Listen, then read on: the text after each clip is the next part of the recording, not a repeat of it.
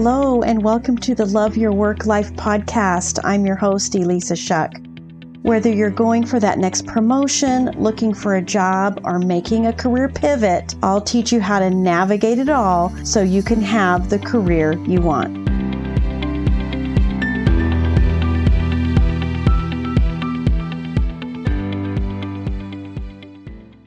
Welcome to episode 63 I am calling this one Manage the Baggage. And I'll, I'll tell you why. But first, I'm going to start with a story. At one point during my career, I was a territory manager for a shoe company. Now, I don't know if you realize what shoe salespeople go through to travel from account to account, but you have to have samples with you, and you carry those samples with you in cases that are generally on wheels and approximately, you know, I want to say like four feet high um, and maybe 12 inches wide. And they've got a little hand, you know, kind of a loop handle thing on them, and you, you know, you drag them along with you. Well, I had two of these cases, and of course, my own suitcase and a computer bag, and I'm carrying all this around. Now, I had a really, really good system. This was a lot of heavy baggage, but I had such a good system. I would grab both shoe case handles in one hand. I would have my wheelie suitcase in the other hand and of course, you know, the laptop either over my shoulder or sometimes I would prop that up onto the top of the suitcase and kind of drag those two together. Now, you don't get, you know, you can move quickly that way, but sometimes it's hard to maneuver through doorways or over those, you know, those little ledges between doorways or passageways. So every once in a while, I would, instead of drag my wheelie behind me, I would push it in front of me. And that would help me kind of streamline myself. So I had pushing something directly in front of me, pulling two shoe cases behind me, and man, I was moving. As crazy as that was, it was absolutely necessary. It was necessary for me to figure out a system for handling all that baggage in order to get my job done when I started traveling internationally in a different area of the business, and I didn't have to have a bunch of samples with me, despite the fact that I knew how to handle a bunch of baggage. I was traveling as light as possible. Now, everything was going to fit in the overhead compartment or under the seat in front of me so that I didn't have to wait at baggage claim and I could just move through life quickly and effortlessly. I'm saying all this to say that baggage kind of comes with the territory, my friends. We are going to have to deal with it. Our life is not going to be baggage free physically or metaphorically, but we need to figure out how to manage it. And in your job search, if you don't manage it, it is going to hurt you in a number of ways. When you think about baggage, at least one of the first things I think of is is heaviness, right? There's a weight to it. It can slow you down at best, and worst case, you know, if you can't if you can't handle it, then it's going to keep you stuck. Um, maybe you're even going to go backwards. Like if the weight of the baggage is stronger than you, then it might even drag you down. You might even start going backwards. So I started thinking, what are the various baggages? is that a word? What are what's the various stuff that tends to drag us down, especially when you are in a job search? Well, my friends, I'm telling you, thoughts can be very heavy. I've been reading things and hearing things like It's the worst time to job search in history. I am facing a demoralizing abyss. Heavy thoughts. Now, you all know that I'm big on managing your thoughts. And the reason I'm saying that is because those thoughts, let's take out the fact, let's just remove the idea that there's negative thoughts and positive thoughts. And just think of it like there are thoughts that serve you and what you want to get, whether that's a kind of job, a higher purpose in life, whatever. And then there's thoughts that don't serve you. Now, you can think that your job search is demoralizing, horrible, and that you're facing an abyss. And if that kicks you into action, if that motivates you to move forward, then I'm all for that thought. But I'm going to be honest with you. I don't know of very many people who are motivated by a thought that they're staring into an abyss. So I want you to pay very close attention to your thoughts. These heavy thoughts, these sentences, we know they're attention getters. I just saw one today, a tidal wave of layoffs. And I looked at the article and it was 13 layoffs here and, you know, X number there. It really wasn't the tidal wave that the article was describing. But we get why those really heavy sentences are attention getters. And if it's going to get your attention and motivate you, awesome. But if it's getting your attention and it is dragging you down, if it's baggage that is slowing you down, stopping you in your tracks, or getting you to be rolling backwards, then it is not a thought that serves you. It's baggage. Okay? What are some other examples of baggage? We've got the heavy thoughts, but, and we know thoughts create feelings, and sometimes it's hard to identify the thoughts, but we can certainly identify the feelings like betrayal and disappointment, anger, all the things you might be feeling if you get laid off, or maybe feelings of frustration or um, not feeling validated, being in a role that doesn't fit you, or in an organization or working for a boss that doesn't appreciate you and everything that you can do and your contributions. Hey, I've I've been there myself. That can be that baggage as well. So I want you to pay very close attention to these heavy thoughts and these heavy feelings. Because here's how that can hurt you in your job search. Number one, if it's weighing you down, it will affect your productivity and your results. You won't be moving fast enough. You won't have the motivation you need, which means you won't be getting the traction that you want to have in your job search. Maybe you're only applying to a few jobs a week instead of a few jobs a day. Maybe you just don't feel like you're peppy enough or something to reach out to that recruiter or take some action.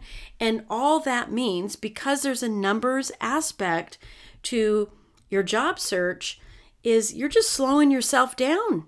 You are. And listen, I know that it takes some effort to manage your mind, to be aware of your feelings and ultimately the thoughts that are creating those feelings. But it is so worth the effort because once you start releasing that baggage, then you can move so much faster. Another example from my personal life is I knew I was working in retail and I could see the handwriting on the wall business was awful. I had, you know, been coached about how to improve business. Nothing was happening. There were a whole lot of reasons why it wasn't happening. But suffice to say, I was pretty sure that I was going to get demoted. And because I'm a high achiever, because I'm so committed, man, this was like major dissonance to work hard, to keep working harder and keep trying new things. And at the same time, somewhere in my mind, thinking that it was hopeless. And there was probably nothing I could do to change the outcome. So I decided to go see a therapist. Seriously, anyone who's in this position, I want you to get help. Your mental health is important. So when you feel like I felt, like I just couldn't cope anymore, I felt anxiety ridden, I decided to go see a therapist. And the goal initially was to talk about how I was going to cope with the workload and making it happen and continue to stay as dedicated to the job as I wanted to be, despite this looming feeling and fear I had. Well, between week one and week two, I got demoted. And so the therapy changed. The therapy then became how do I manage the disappointment, the guilt, the feelings of failure that I was encountering. And I'll never forget what my therapist said. He said, You can put a band aid on it for the eight hours that you're working. You can take the band aid off on the way in, and you can take it off on your way home. But you can manage it. And just knowing, just having someone tell me, you can manage this was so empowering. And I want you to feel empowered in that way as well. You have what it takes to manage the feelings, the thoughts, everything you're going through.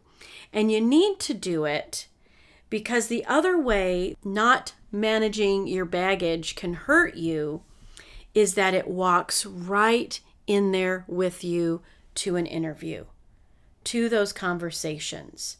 Imagine carrying all this stuff in there with you, the weight of it.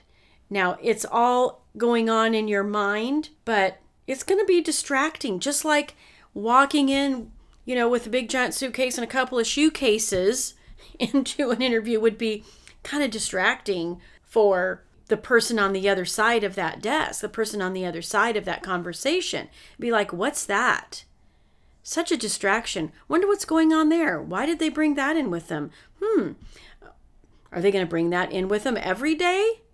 All those feelings you're having have weight and energy that can be felt by the other person. That's why going in to an interview, sending that connection request, writing that thank you or that follow up, I want you to check your baggage at the desk and leave it there and go in clean and clear in your mind so that you are not creating any distraction by projecting all of those heavy feelings onto the other person. I mean, think about it. We know when we talk to someone when they are being clingy and graspy and convincing, right? We can all feel it. I know you can think of some of those circumstances where you have felt that convincing energy and the weight of it. That is what you absolutely do not want to take in with you to an interview. It's why the prep is so important. Cleaning out all the doubts, clearing out all the heavy thoughts that you have.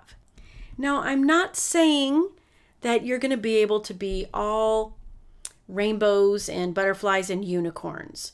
Listen, it wasn't that way for me when I put that band aid on and I went out and did a job that I hadn't done in a long time because I got demoted. But what I did know is that I could be in a neutral state. And in neutral gave me the possibility to be the person that my customers on that sales floor needed to me to be to give the great customer service that was representative of me personally and the organization that I worked for. So, getting to neutral is going to be a really positive space for you, including going into interviews.